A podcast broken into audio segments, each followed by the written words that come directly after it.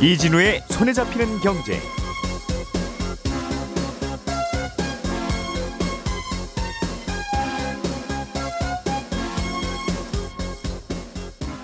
안녕하십니까, 이진우입니다. 대학 다니면서 학자금 대출을 받았는데 취업이 잘 안 돼서 등등 여러 가지 이유로 학자금을 제때 못 갚은 분들이 계실 텐데요. 정부가 내년부터는 연체이자를 안 받는 것은 물론 원금의 최대 삼십 퍼센트까지 감면해 주기로 했습니다. 이렇게 하면 대략 한 이만 명 정도의 채무 부담이 좀 줄어들 걸로 추산이 되는데, 한편에서는 형평성 논란도 제기됩니다. 오늘은 이 얘기를 먼저 좀 짚어보겠고요. 공정거래위원회가 렌털 서비스 회사들의 약관이 소비자에게 불리하다는 이유로 렌탈 서비스 회사들에게 약관을 고치라고 했습니다. 업체들이 소비자들에게 받는 연체료가 너무 비싸다는 게 대표적인 이유인데, 연체료가 어느 정도 됐던 건지, 그럼 합당한 연체료는 어느 정도여야 되는 건지, 이 내용도 함께 좀 짚어보죠. 정부가 내수 활성화를 위해 숙박 할인 쿠폰을 주는 이벤트를 하고 있는데, 쿠폰을 받아서 쓰려고 하면 쓸 수 있는 곳은 또 별로 없다고 합니다. 어떤 이유 때문에 이러는 건지 이 부분도 좀 들여다보겠습니다. 십일월 이십삼일 화요일 손에 잡히는 경제, 광고 잠깐 듣고 시작하겠습니다. 우리가 알던 사실, 그 너머를 날카롭게 들여다봅니다. 평일 아침 일곱 시 오 분 김종배의 시선집중.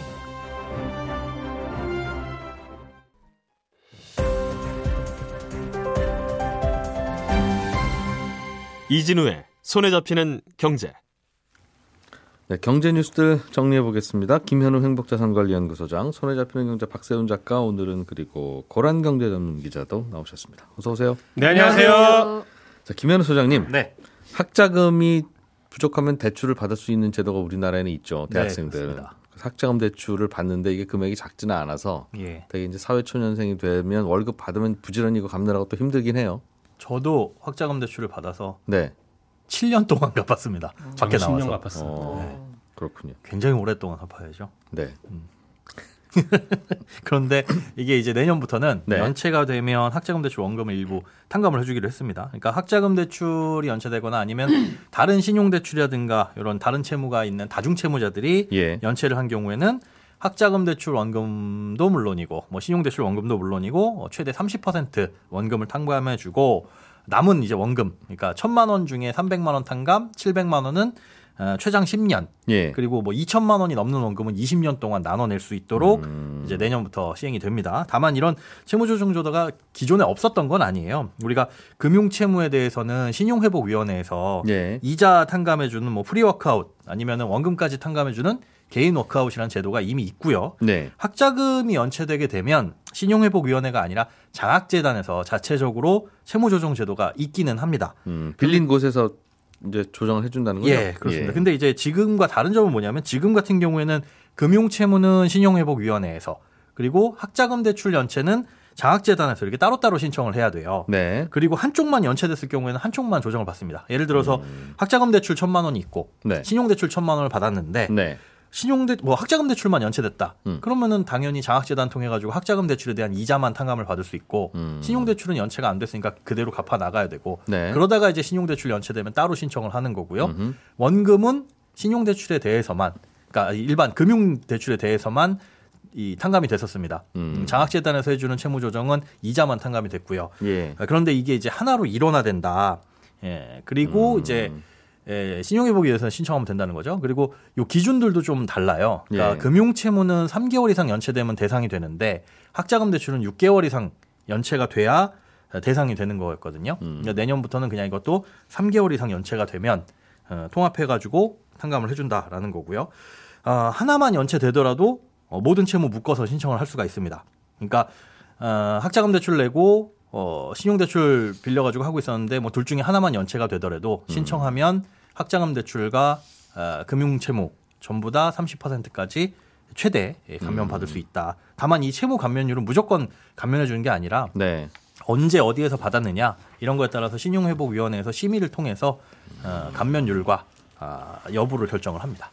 지금까지는 학자금 대출은 별도의 대출로 별도의 기관에서 별도로 관리를 해서 그렇습니다. 어, 뭔가 한번 연체가 시작되면 사실은 이 대출 저 대출 다 갚기 어렵게 되는데, 보통 사람은 그렇죠.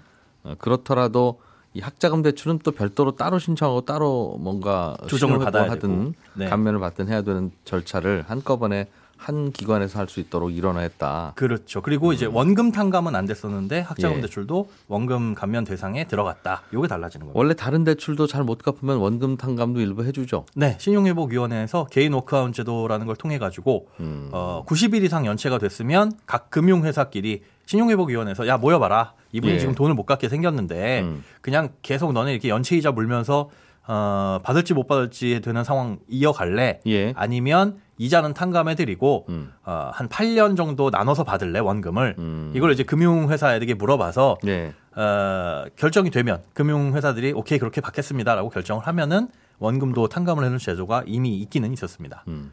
일단 연체만 되면 누구나 신청이 되고 누구나 신청을 하면 대체로는 이렇게 되는 겁니까? 아 그렇지는 않습니다. 이게 될지 안 될지는 신청을 해봐야 되는데 원칙적으로는 네. 일반 채무조정 같은 경우에는 신청 시에 이게 변제를 조건으로 하잖아요. 예. 그러다 보니까 최저생계비 이상의 소득은 있어야 됩니다. 음. 아 그리고 이자와 원금 일부 감면 갚고 나서 발생하는 그 나머지 돈에 대해서 최장 십 년 지금 이제 바뀌는 거는 십 년이고 이천만 원 이상은 이제 이십 년 동안 상환을 할 수 있긴 한데 이 변제를 할 수 있냐 없느냐가 사실 소득 요무거든요.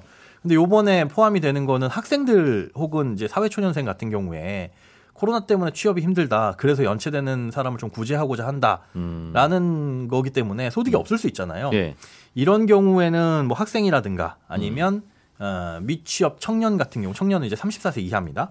이런 경우에는 어, 학생 같은 경우에 졸업 후 사 년까지 또 음. 취업을 안 한 분들 같은 경우에는 오 년까지 네. 해가지고 상환 유예를 또 해줘요. 음. 그러니까 거치죠.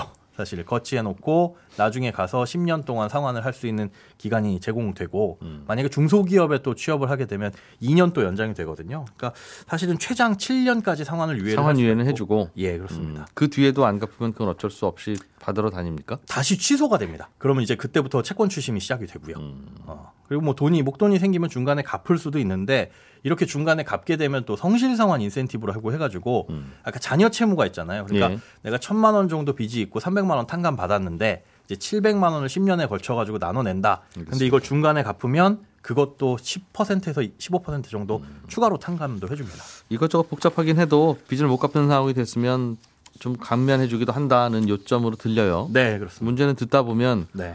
그럼 안 갚으면 안 갚을 수 있다는 거냐? 네. 그럼 열심히 갚은 사람은 뭐냐? 네. 어, 라는 또 논란도 한쪽에서는 있을 수 있겠어요. 맞습니다. 이 형평성 논란이 있는데요. 이게 이원화된 창구가 하나로 합쳐진다라는 이 간, 간편한 편리함은 있지만 기존의 원금 대상, 원금 감면 대상이 아니었던 이제 학자금 대출이 포함이 되면서 대학을 안 다니는 청년들은 그럼 뭐냐? 음. 어떻게 보면 대학 등록금 빌려가지고 내고 안 갚아버리면 그 형평성도 있고요. 예, 예. 또 성실하게 상환하는 사람들과의 형평성 문제도 사실 있습니다. 이 비판은 피해가기가 어렵고 다만 이제 원금 감면이 가능하다라고 말씀을 드린 거지 이게 무조건 다 되는 건 또 아니에요. 예. 어, 채권금융사가 동의하지 않으면 채무조정 안 될 수 있고요. 또 일부러 그러면 대출 받고 연체해가지고 이거 감면 받으면 어떡하냐라고 걱정하시는 분들도 있는데 이게 대출 받고 삼 개월 이상은 연체가 돼야 되고 그다음에 음. 신청 전 육 개월 이내에 채무에 삼십 퍼센트 이상이 발생하면 이거는 안 받아줍니다. 그게 무슨 말이죠? 그러니까 지금 만약에 제가 채무조정을 신청을 하는데 예. 이 채무가 근 육 개월 내에 단기간에 발생한 채무가 삼십 퍼센트가 넘어간다. 최근에 많은 빚을 갑자기 졌다. 그렇죠. 예. 그러면 이거 일부러 한 거다라고 보고 이건 취소를 해버립니다. 음. 안 된다라고 보시면 되고. 예. 그래서 이런 부분에 대한 불편함도 일단 있고요. 그다음에 그거는 그런데 다만 피해가기는 어려운 것 같아요. 원래 대학 등록금이라고 하는 건 최근에 빌리는 건 아니고. 그렇죠. 이미. 그리고 그래서 이제 우리가 고민하는 건 고의로 연체하는 분들을 어떻게 할 것이냐 하는 것인데 네. 그거는 삼 개월 이상 연체에 얼마든지 고의로 가능한 것입니다. 맞습니다. 근데 여기에 따라붙는 이제 리스크나 불이익이 있어요. 네. 이걸 신청하게 되면 일단 이 년 동안은 신용카드라든가 대출을 사용하기가 어려워지고요. 예. 그다음에 가끔 취업할 때 신원보증보험이 필요한 경우가 있습니다. 음. 근데 이게 서울보증보험에서 끊어주는데 여기에 관련된 채무가 연체되거나 서울보증보험의 채무가 해결되지 않으면 네. 신원보증보험을 끊을 수가 없습니다. 음. 그렇게 되면 취업을 할 수도 없는 상황이 발생할 수도 있는. 아, 이건 이것도 또 과한 과한 네. 규제 같기도 하고. 하지만 예. 학자금 대출 같은 경우는 신원보증보험 이게 서울보증보험하고 연관되지는 않았거든요. 예. 그러니까 학자금 대출만 연체된 경우에는 또 이런 거에서는 상관이 없을 수가 있어서. 알겠습니다. 제도가 그렇게 좀 바뀌는군요. 예. 박 작가님, 네. 렌탈 업체들의 약관에 좀 문제가 있으니 좀 고치라. 네. 공정거래위원회가 그랬습니다. 어, 했, 그렇게 시, 지시를 했어요. 그렇습니다. 어, 약관법을 좀 바꿔보겠다는 거죠. 네. 무슨 문제가 있었던 겁니까? 연체료에 문제 있다는 겁니다. 예. 그러니까 렌탈 서비스는 정해진 기간 동안 매달 임대료를 내야 되는데 음. 혹시 고객이 임대료를 연체하게 되면 연체료를 얼마나 매길 거냐 이걸 약관에 적어야 되거든요. 근데 공정거래위원회가 업체들 약관을 봤더니 소비자들에게 불공정하게 정해졌다라는 겁니다. 이 연체료가. 음. 어느 정도나 불공정한지는 듣고 계신 분들이 판단을 해보시길 바라면서 예. 공정거래위원회가 발표한 보도자료에 나와 있는 그대로를 읽어드릴게요. 먼저 A 업체 약관입니다. 약관제 예. 팔 조. 예. 연체한 월 임대료에 대하여 지연 손해금으로 월 이 퍼센트의 연체료를 가산하여 납부하여야 한다. 음. 월 이 퍼센트입니다. 예. 하나 더 읽어드릴게요. 이번에 B 업체 약관입니다. 매월 연체금액의 백분의 이에서 백분의 팔까지 가산금을 차등적으로 부과한다. 예. 월 이 퍼센트에서 많게는 월 팔 퍼센트까지 낼 수 있게 돼 있습니다. 음. 이거 어떻게 생각하세요? 너무 많다고 보세요? 연 이십사 퍼센트니까 법정, 법정 이율 넘어가는 거죠. 팔 퍼센트면 구십육 퍼센트죠. 어휴. 아무튼 공정의 생각은 이건 불공정하니까 약관을 좀 다시 만들어 오세요라고 업체들한테 얘기를 했고 음. 업체들이 다시 작성을 해온 게 연 육 퍼센트입니다. 예. 연 육 퍼센트. 음. 그랬더니 이제 공정위도 그래, 이 정도면 괜찮다라고 음. 오케이를 한 겁니다. 예. 음. 알겠습니다. 그러니까 좀 연체 이자라도 너무 과하게 물리지는 말아라. 네. 하는 거겠죠. 이거는 원래 약관 만들 때 먼저 안 봅니까? 이미 있는 약관에 대해서 왜 이제 문제를 제기해요? 따로 허가를 받거나 그러진 않습니다. 이걸 어려운 말로는 사적 자치라고 하는데 예. 쉽게 말하면 사기업이 소비자와 하는 계약에 정부가 개입할 수는 없다라는 겁니다. 근데 지금 계약했자, 개입, 개입했잖아요. 사후 규제를 들어가는 겁니다. 아 처음에는 뭐라고 안 하고 뭐라고 안 합니다. 어, 들여다 나중에 들여다본다. 그렇습니다. 기업이 약간 만들어서 서비스 제공하다가 음. 지금처럼 소비자들이 아 이건 좀 너무한 거 아닙니까?라고 항의를 많이 하면 그때 이제 공정거래위원회가 한번 들여다보고 음. 그러네 좀 심하네라고 하면 기업들에게 약관 시정해 오세요. 라고 명령하는 겁니다. 기왕 들여다볼 거 공정위 일손이 좀 부족한 모양이군요. 그렇습니다. 어, 어차피 들여다볼 거면 사적 자치 이야기는 굳이 네. 뭐 어, 미리 규제 못한다는 거죠. 어, 워낙, 워낙 뭐 약관들이 많을 테니까 네. 그건. 그러면 어느 수준까지는 이 연체 이자가 괜찮다는 개념입니까? 이게 그렇다고 법정 최고 이자를 넘지 말아라는 그런 규, 기준일까요? 없습니다. 그 얘기 참 애매합니다. 명확한 기준이 없거든요. 어제 그래서 음. 공정거래위원회 쪽이랑도 이 문제로 통화를 좀 길게 했는데. 기본적으로 약관이란 게 기업하고 소비자가 사적으로 맺는 계약이라서 정부 개입은 어렵다고 말씀드렸잖아요. 예. 그런 약관 조항에 대해서 일률적으로 기준을 만드는 게 어렵습니다.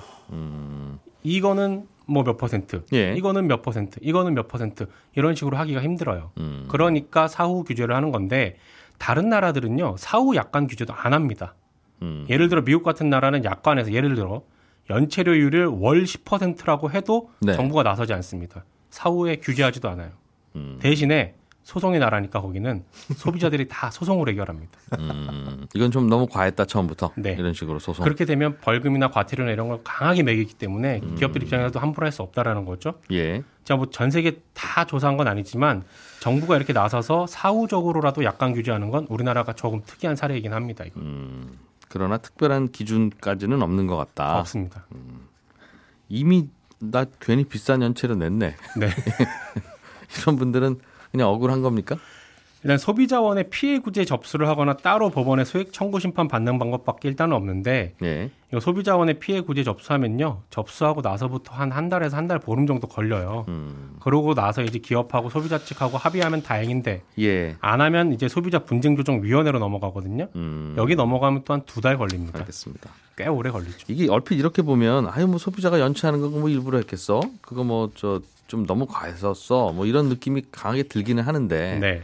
이제 자꾸 이런 식으로 이제 소비자를 보호하면 주, 주, 기업의 입장에서는 야 이거는 그냥 고의로 연체하시는 분도 별 불이익이 없으니 네. 알뜰하신 분들은 고의로 연체할 수도 있겠다. 네. 어, 그렇게 생각할 수도 있고 그러면 아마 보증금 받기 시작할 거예요. 그렇습니다. 아하. 대여료가 어, 올라갈 수도 있습니다. 어, 그렇게 보증 그, 그래서 우리나라는 다른 나라는 월세가 한 두 달치밖에 안 되잖아요. 어딜 네. 세계 어딜 가도 웬만하면 두세 달치만 월세를 내면 보증금. 그게 보증금 역할을 하는데 우리나라는 최소한 일 년치, 이 년치씩 어디든 보증금 받는 이유가 그게 우리나라가 어찌어찌 하다 보니 임차인들을 보호하는 법이 자꾸 생기다 보니 네. 임대인 입장에서는 뭐 잠깐 뭐 좀 월세를 연체한다든가 해서 내보내려고 해도 이런 재판해야 되고 저런 재판해야 되고 한 이 년이 하세월이다. 그러니 보증금 받자 이런 식으로 이제 바뀌어 버리는 거죠. 그렇습니다. 이게 뭐 그렇다고 이런 거 보고 안 할 수도 없고. 그렇죠. 어, 하자니 또 반작용이 생기고. 그렇습니다. 음, 어렵습니다. 네. 공정위가 또 문제라고 지적한 약관은 또 없어요? 그 렌탈할 물건 설치할 때 들어가는 비용들이 있거든요. 네. 근데 몇몇 업체에서는 이 설치 비용을 고객이 내게끔 약관으로 적어놨는데 음. 요거는 또 불공정하다는 게 공정위 판단입니다. 음. 판단 근거는 예. 고객이 렌탈할 물건을 고객이 인도하는 건 회사의 의무고 예. 인도한 물건을 설치하는 데 들어가는 비용 역시 음. 영업을 위해 회사가 지불해야 하는 비용이다. 라는 겁니다. 아, 월 렌탈료 따로 설치비 철거료 따로 이건 좀 그러지 마라. 그러지 말라는 다 겁니다. 한, 다, 다 한꺼번에 네. 월, 월 렌탈료로 계산하든가 네. 아니면 기업들이 내든가. 그렇습니다. 음. 이건 민법에 정확하게 근거가 있는 지적이었습니다. 음, 알겠습니다. 이렇게 된 지 꽤 오래됐는데 공정위가 많이 바빠요. 고란 기자님, 네. 정부가 내수 활성화를 위해서 이삼만 원 정도 숙박 할인 쿠폰을 주는 대한민국 숙박 대전 이벤트가 진행되고 있는데 이게 정작 쿠폰 받아도 쓸 곳이 많지 않다는 말이 나오는 모양이에요. 이게 문화체육관광부가 오백육십일억 원을 배정해서 하는 사업인데요. 구일부터 십이월 이십삼일까지 할인 쿠폰 백구십삼만 장을 발급합니다. 서른여섯 개 숙박 예약 애플리케이션, 이 숙박 앱을 통해서요. 이제 예약을 하면 할인을 받을 수 있는데요. 야놀자, 여기어때에서도 발급받을 수 있습니다. 음. 할인 어, 만약에 여기 할인권을 적용하면은 칠만 원 이하는 이만 원, 칠만 원 초과하면 삼만 원 받을 수 있어요. 우리나라 전 모든 숙박업소 다 호텔, 네. 모텔, 뭐 호텔, 모텔, 리조트, 펜션, 농어촌, 민박 다 됩니다. 음. 전 국민이 다. 네. 어, 그럼 이거는 그냥 모르는 몰라서 안 받고 있는 거예요. 예를 들면 제가 안 받고 있다면? 어, 예약 여기서 예약하실 때 그 할인 쿠폰 선택하시면 아. 일 인당 한 매. 그렇군요. 다 되는 건 아니고요. 한 번? 예. 한 번. 네. 예. 근데 이거 보니까 구월 구일부터 이십일일까지 약 이 주일간 어디서 쓰이나 봤더니 모텔에 쓰인 쿠폰 수가 삼만 장에 불과했습니다. 예. 근데 그 우리나라 그, 그, 그 업체들 보면은요. 호텔이나 예. 뭐 리조트보다요. 모텔이 대부분입니다. 음. 예. 많죠. 예. 예. 모텔이 삼만여 개로 가장 많은데 예. 발급된 쿠폰은 전체의 십 퍼센트밖에 안 돼요. 그래서 아니 왜 그럼 모텔 업주들은 숙박 대전을 체감 못하겠다라고 하소연을 하고 있습니다. 음, 십 퍼센트밖에 안 됐다는 게 무슨 뜻입니까? 그러니까 전체 모텔은 삼만여 개로 가장 숙박업소 중 많은데 유형이 네, 예. 쿠폰 발행 중에 모텔에서 쓰인 건 아, 십 퍼센트도 안 된다는 그러니까 거죠. 숙박 할인 쿠폰은 음. 이런 각종 숙박 예약 앱에서 다 네. 다운받을 수 있, 있고 네, 맞습니다. 그 금액은 한 이삼만 원어치 음. 되는데 이삼만 원짜리 쿠폰 받은 분들이 모텔에서는 별로 안 쓰더라. 네, 그래서 모텔을 많이 안 가시나? 라고 예. 했는데 그게 아니고요. 예. 그 우리가 이렇게 숙박앱 하면 떠오르는 게 딱 두 개가 있죠. 야놀자, 여기어때. 음. 여기는 모텔 예약대에 못 씁니다. 음? 아, 왜, 왜요? 왜요? 못 쓰게 네. 막았어요? 네, 나머지 서른네 개 숙박앱 중에서도 모텔에서 쿠폰을 쓸 수 있는 곳은 사실상 원픽과 꿀스테이라는 곳 두 곳밖에 없거든요. 네. 이게 얘기를 들어보니까요. 그... 이 원픽과 꿀스테이라는 거 들어보셨어요? 못 들어보셨죠? 처음 들어봤어요. 네. 이게 출시한 지 일 년도 안 됐고요. 어, 설치 건수도 뭐 오십만 해도 안 되고 왜 안 돼요? 예. 그럼 궁금하죠. 왜, 왜 그럼 안 되겠냐? 이 이제 문체부의 얘기는 시장 독과점을 막아야 된다. 엥? 아, 많이 쓰는 숙박 앱에서는 이걸 못 쓰게 해서 네. 아, 숙박 앱들의 순위를 좀 바꿔보자? 네. 제, 지난 팔월과 십일월에 아... 숙박대전을 해봤더니 전체 할인권의 육십오 퍼센트가 야놀자 여기어때에서 발급이 됐다. 거기를 사람들이 많이 쓰니까 그렇겠죠. 너무 특정 숙박앱에 몰린다 사람들이. 그래서 네, 모텔, 아... 모텔은 네, 안 쓰도록 했다고 하는데요. 네. 야, 기상천외 정말.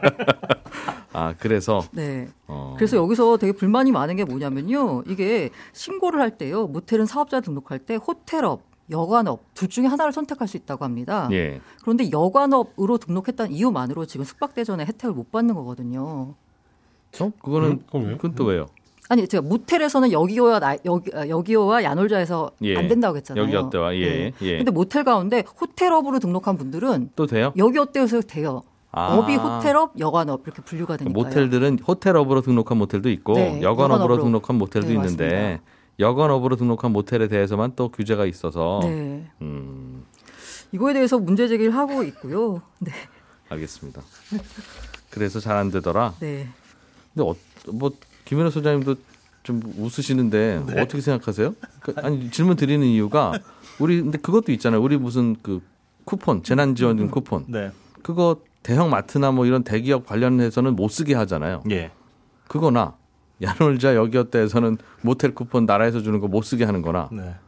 그, 근데 아예 못 쓰게 하는 게 아니라 그 앱을 독과점을 줄이겠다고 네. 방향을 선회하기 위해서 그렇게 한다는 거는 사실상 소비자가 불편한. 숙박업자들이 원하는 거는 음. 외식 소비 쿠폰처럼 네. 일단 먼저 쓴 다음에 나중에 할인을 해주는 식으로 하자라는 겁니다. 거기서도 쓸 수 있게 해주자. 네네.